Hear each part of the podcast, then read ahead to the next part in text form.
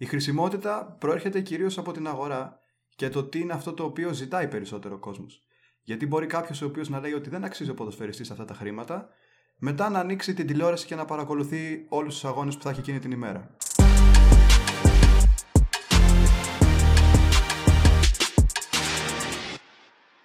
Γεια σας και καλώς ήρθατε σε ένα ακόμα Business Talks. Είμαι ο Χάρης και όπως πάντα έχω δίπλα μου τον Δημήτρη και τον Άλεξ. Καλησπέρα και από μένα. Καλησπέρα.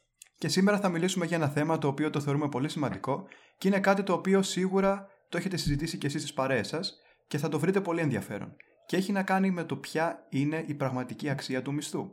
Κάποιος ο οποίος παίρνει μεγάλο μισθό, αξίζει πράγματι αυτό το μισθό; Και κάποιος ο οποίος διαμαρτύρεται ότι δεν παίρνει αρκετά χρήματα, αξίζει περισσότερα; Μια συζήτηση που θεωρώ πως πολλοί κόσμος έχει κάνει, είτε μεταξύ παρείστικου κλίματος είτε λίγο στο πιο σοβαρό, είναι το εξής. Και πάντα περιλαμβάνει μέσα ένα ποδοσφαιριστή. Και είναι η εξής ερώτηση. Αξίζει ο τάδε ποδοσφαιριστής, ο οποίος παίρνει έναν πάρα πολύ μεγάλο μισθό σε μια επαγγελματική ποδοσφαιρική ομάδα. Αξίζει αυτός τα λεφτά που παίρνει, σε αντίθεση με κάποιον ο οποίος κάνει μια διαφορετική δουλειά τύπου έναν καθηγητή πανεπιστημίου ίσως, έναν ιατρό, έναν αστυνομικό, οι οποίοι παίρνουν σε συγκεκριμένες περιπτώσεις ε, πολλαπλάσια χρήματα λιγότερα από ό,τι παίρνει εκείνος ο ποδοσφαιριστής, όμως ο κόσμος θεωρεί πιο χρήσιμο το επάγγελμα αυτό του, του ιατρού, του δασκάλου, του αστυνομικού ας πούμε, από το επάγγελμα του ποδοσφαιριστή. Οπότε συνδυάζουν τη χρησιμότητα του κάθε επαγγέλματος με τον ανάλογο μισθό που παίρνει κάποιος, ενώ θεωρώ πως δεν είναι έτσι. Θεωρώ πως είναι λάθος σύγκριση. Μα ναι, ο μισθός δεν ανταποκρίνεται στην χρησιμότητα αυτή καθεαυτή, αλλά ούτε και στις ώρες στις οποίες δουλεύει ο καθένας ή στο πόσο κουραστική μπορεί να είναι μια δουλειά στα μάτια του κόσμου. Η χρησιμότητα προέρχεται κυρίως από την αγορά και το τι είναι αυτό το οποίο ζητάει περισσότερο ο κόσμος. Γιατί μπορεί κάποιος ο οποίος να λέει ότι δεν αξίζει ο ποδοσφαιριστής αυτά τα χρήματα, μετά να ανοίξει την τηλεόραση και να παρακολουθεί όλους τους αγώνες που θα έχει εκείνη την ημέρα. Οπότε με τον τρόπο του θα δίνει λεφτά στον ποδοσφαιριστή. Γιατί αυτά τα χρήματα τα οποία παίρνει ο ποδοσφαιριστής είναι χρήματα τα οποία τα βγάζει, είναι μέρος βασικά των χρημάτων, τα οποία τα βγάζει ολόκληρη η ποδοσφαιρική βιομηχανία, η οποία έχει ασύλληπτα έσοδα επειδή υπάρχει τεράστια ζήτηση για την παρακολούθηση του ποδοσφαίρου. Ναι, γενικά εξαρτάται πώς ορίζουμε αυτή τη χρησιμότητα. Γιατί άμα κρίνουμε το πόσο χρήσιμος είναι κάποιος για την κοινωνία, για παράδειγμα, μπορεί να πει ότι αφού ο γιατρός σώζει ζωέ, είναι άδικο που παίρνει πιο λίγα λεφτά, άδικος σε εισαγωγικά, πιο λίγα λεφτά από ένα ποδοσφαιριστή. Άρα, όταν το κάνει αυτό, ουσιαστικά είναι σαν να εξισώνει την ε, χρησιμότητα του επαγγέλματος με, το, με τον ανάλογο μισθό που θα έπρεπε να παίρνει. Δηλαδή, όσο πιο χρήσιμο θεωρεί ένας άνθρωπος κάποιο επάγγελμα, επίσης θεωρεί ο ίδιος ότι τόσο περισσότερα χρήματα θα έπρεπε να παίρνει το επάγγελμα αυτό. Ενώ θέλουμε να πούμε μέσω αυτού του επεισόδιο ότι στην πραγματική αγορά δεν έχει καμία σχέση με αυτό το αντικείμενο. Ουσιαστικά ο μισθός είναι αποτέλεσμα της αξίας που δίνει εκείνος που τον παίρνει σε σχέση με αυτόν που τον πληρώνει. Και επειδή ίσως ακουστεί λίγο περίεργο αυτό, θα το πω με ένα πολύ απλό παράδειγμα. Ένας ποδοσφαιριστής ο οποίος πληρώνεται με π.χ. 10 εκατομμύρια το χρόνο. Α πούμε ναι. Δεν είναι πολύ, αλλά υπάρχουν πάρα αρκετοί. Μπορεί ο ίδιος να φέρει πίσω στην ομάδα του μέσω πώληση φανέλας, ε, κόψιμο εισιτηρίων, τηλεοπτικά δικαιώματα. Και όχι μόνο αυτό, και μέσω των ε, καλών επιδόσεων που θα έχει να πάει καλά η ομάδα και κάθε νίκη φέρνει πίσω περισσότερα χρήματα. Και στο τέλος της διοργάνωσης ένα prize pool που μοιράζονται όλες οι ομάδες. Ναι, και δεν είναι μόνο τα λεφτά τα οποία θα δώσει στην ομάδα που τον πληρώνει, γιατί δεν τον πληρώνει μόνο η ομάδα. Είναι και τα λεφτά τα οποία θα πάρει μέσω των χορηγιών, για παράδειγμα, ε, τα οποία είναι χρήματα τα οποία τα, τα προσφέρει μέσω της διαφήμισης που γίνεται με αυτόν στο επίκεντρο στην ε, εκάστοτε εταιρεία που έχει αθλητικά είδη για παράδειγμα. Στην ουσία ο ποδοσφαιριστής πολλαπλασιάζει το χρήμα και αυτά τα οποία παίρνει είναι ένα πολύ μικρό ποσοστό από τα χρήματα που βγάζει ολόκληρη η βιομηχανία και όσοι σχετίζονται με τη βιομηχανία του ποδοσφαίρου. Οπότε από την άλλη, αν υποθέσουμε πως ένας ε, ιδιωτικός υπάλληλος που είναι, μπορεί να είναι ένας δάσκαλος σε ένα ιδιωτικό σχολείο. Μπορεί να βγάζει ένα μισθό, να πούμε ένα παράδειγμα, 1500 ευρώ το μήνα. Μπροστά στα λεφτά που παίρνει ο ποδοσφαιριστής, είναι ένας υπερβολικά χαμηλός μισθός, άμα το δούμε συγκριτικά.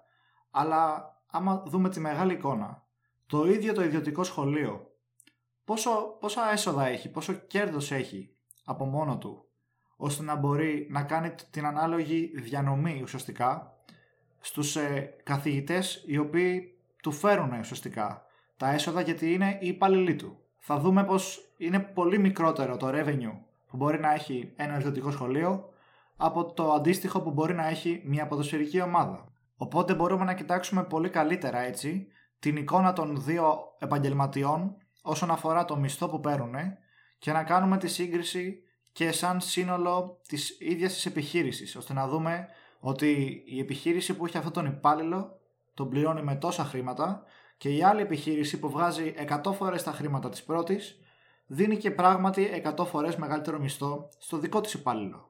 Και έχω να προσθέσω και κάτι άλλο σε αυτό, ότι για το ιδιωτικό σχολείο είναι πολύ πιο εύκολο να βρεις στην αγορά εργασίας έναν εξίσου καλό αντικαταστάτη. Κάτι το οποίο δεν είναι τόσο εύκολο στις ποδοσφαιρικές ομάδες. Δηλαδή, ο αριθμός των ποδοσφαιριστών είναι συγκεκριμένος και είναι και πολύ πιο δύσκολο να είναι κάποιοι εξαιρετικοί ποδοσφαιριστές. Ενώ σίγουρα δεν είναι όλοι καλοί δάσκαλοι, είναι πιο εύκολο όμως να βρεις έναν καλό δάσκαλο και η προσφορά σε δασκάλους είναι πολύ μεγαλύτερη από την προσφορά σε ποδοσφαιριστές. Εδώ παίζουμε και λίγο με τον νόμο της ε, προσφοράς και της ζήτησης, ο οποίος διατρέχει το σύνολο της οικονομίας. Θα ήθελα να προσθέσω και ένα δεύτερο παράδειγμα όσον αφορά την αξία, αλλά αυτή τη φορά να το πάμε ας πούμε στην αξία ενός αντικειμένου ή ενός προϊόντος που πουλάει ένας ελεύθερος επαγγελματίας.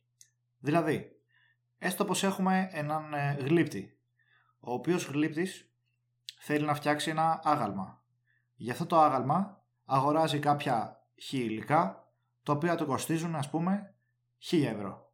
Και μετά αφιερώνει πάρα πολλές εργατοώρες, αφιερώνει 100, 200, ακόμα και χίλιες εργατοώρες, του παίρνει δηλαδή πάρα πολύ καιρό δουλειάς για να τελειώσει και να τελειοποιήσει στο μυαλό του το σχέδιο αυτό που θέλει να, να βγάλει προς τα έξω, το άγαλμα. Αφού το κάνει λοιπόν αυτό, κάθεται και υπολογίζει και λέει πόσο αξίζει αυτό που έφτιαξα, πόσο αξίζει το άγαλμα. Αξίζει τις εργατοώρες μου, τα υλικά που, που αγόρασα και το προστιθέμενο κέρδος που θέλω να βγάλω εγώ. Οπότε βγάζει μια τελική τιμή. Και λέει, ok, το πουλάω, ε, το πουλάω 20.000 ευρώ έξω. Το βγάζει λοιπόν στην αγορά και από ό,τι φαίνεται μετά από πάρα πολύ καιρό, το έχουν δει όλοι, το προσπαθεί να το προωθήσει με κάθε μέσο, το προωθεί παντού και βλέπει πως δυστυχώς δεν, δεν υπάρχει το ενδιαφέρον του κόσμου για να αγοράσει με 20.000 ευρώ και έχει ας πούμε μια μοναδική προσφορά η οποία προσφορά είναι 3.000 ευρώ. Οπότε μέσω αυτού που μπορούμε να σκεφτούμε και πολλά τέτοια μικροπαραδείγματα στην καθημερινή ζωή τι μπορούμε να καταλάβουμε; Ότι αξία στην αγορά είναι αυτό που είναι διατεθειμένος ένας άνθρωπος να πληρώσει για κάτι άλλο. Δεν πάει να εκτιμάμε πως η δική μας δουλειά κοστίζει όσο δεν πάει, ας πούμε. Σημασία έχει το τι πιστεύει αυτός που θέλει να το αγοράσει από σένα. Ακριβώς. Πρέπει να έρθουμε και λίγο στη θέση του επιχειρηματία, ο οποίος έχει μια επιχείρηση, θα κοιτάξει σίγουρα αυτός ο άνθρωπος να προσλάβει τους ανθρώπους οι οποίοι θα του φέρουν πίσω περισσότερη αξία. Είτε αυτή είναι χρηματική αξία, που είναι και το βασικότερο, είτε είναι οποιαδήποτε άλλη μορφή αξία που μπορεί να πάρει από αυτούς. Μπορεί δηλαδή να πάρει από αυτούς γνώση. Μπορεί να είναι άνθρωποι οι οποίοι ε, είναι γνωστοί, οπότε θα του φέρουν περισσότερους πελάτες. Άρα μακροπρόθεσμα πάλι και χρήματα. Οπότε σίγουρα θα προτιμήσει ανθρώπους οι οποίοι μπορεί να δουλεύουν και λιγότερες ώρες, αλλά σε αυτές τις ώρες θα μπορούν να του προσθέσουν μεγαλύτερη αξία. Και η αγορά στο σύνολό της προτιμάει αυτούς οι οποίοι μπορούν να πολλαπλασιάσουν την αξία. Και άλλο ένα παράδειγμα που επιβεβαιώνει ότι ο καθένας αμείβεται με βάση την αξία που δίνει είναι σχετικά με το παγκόσμιο κύπελο στο ποδόσφαιρο. Συνολικά νομίζω παρήγαγε περίπου 5,5 δισεκατομμύρια δολάρια μέσα από πωλήσεις εισιτηρίων, τηλεοπτικά δικαιώματα, τα πάντα. Ενώ το γυναικείο παρήγαγε 130 εκατομμύρια. Δηλαδή μιλάμε για μια τεράστια διαφορά. Παρ' όλα αυτά, πολλοί υποστηρίζουν ότι οι γυναίκες έπρεπε να παίρνουν τα ίδια λεφτά με τους άντρες στο ποδόσφαιρο. Παρόλο που έχουν φέρει τόσα λιγότερα χρήματα στο κλάδο συνολικά.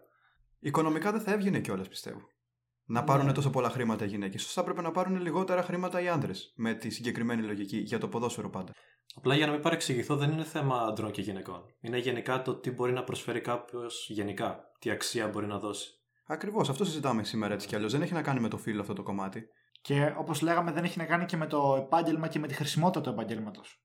Ναι, υπάρχουν επαγγέλματα τα οποία λειτουργούν με τελείως διαφορετικό τρόπο σε σχέση με το ποδόσφαιρο. Αλλά αυτό το οποίο είναι κοινό χαρακτηριστικό είναι ότι ένας άνθρωπος πληρώνεται με βάση την αξία την οποία προσφέρει στο συγκεκριμένο επάγγελμα. Μέσα από το συγκεκριμένο επάγγελμα, αν το θέλετε έτσι. Οπότε, αν, αν κάνετε κάποιο επάγγελμα με το οποίο θεωρείτε πως δεν αμείβεστε όσο θα έπρεπε, πράγματι μπορεί να έχετε δίκιο, αλλά από την άλλη μπορείτε να σκεφτείτε και κάπως αλλιώς το επάγγελμα. Δηλαδή, σκεφτείτε πόσα πραγματικά κερδίζει ο εργοδότης σας από εσάς, πόσο αναντικατάστατοι είστε.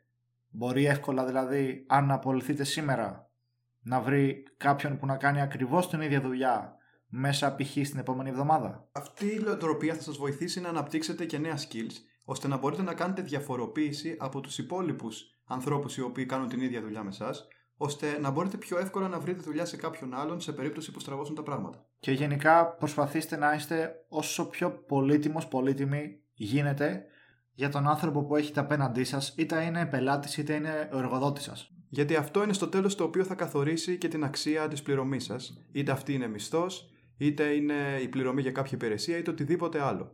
Αυτό ήταν λοιπόν το επεισόδιο για σήμερα. Μέχρι το επόμενο επεισόδιο, να είστε καλά και να κυνηγάτε τα όνειρά σας.